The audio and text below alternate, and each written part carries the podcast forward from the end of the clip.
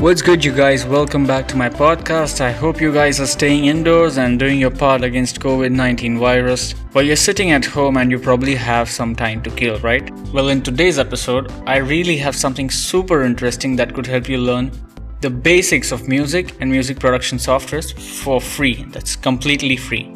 You're probably wondering that there are already so many ways to learn music or any software through YouTube or Instagram or TikTok these days. But the source that I'm going to tell you is super reliable and has the most convenient ways to teach you the basics. I'm not gonna keep you waiting, let's get into it. You probably know that there are softwares that allow you to make music digitally. These softwares are used by musicians and composers in the music industry. We call them DAWs, short for Digital Audio Workstations. While there are several options for you to choose from, you probably choose the one that will be more user friendly to you, or someone you know is already using it and might be able to teach you a thing or two.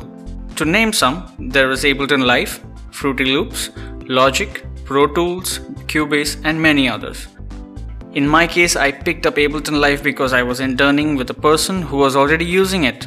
And even more, I love the interface and I'm used to it and I'm loving it till date.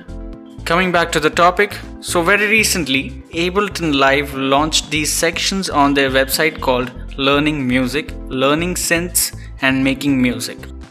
These sections allow you to get started with learning the basics or fundamentals of making music for even someone who has no prior experience or knowledge of music or even instruments.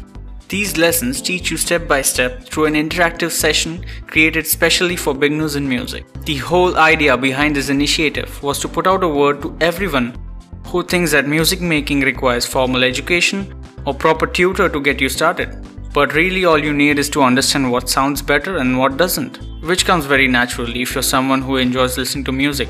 The website introduces you to concepts of beats, melodies, bass lines, chords, and song structure. And all of this is possible from the comfort of your computer, tablet, phone, any web browser basically. What's more is that if you're already using Ableton Live, you can actually export your work or your experiments on the web browser to your software. All of this is available completely free, and I personally feel that it's a great way of learning something new, especially if you have kids at home who are currently off from the school because of the situation. They might as well get into music learning activity. You never know, this could probably develop their interest into the world of music production or even learning any music instrument.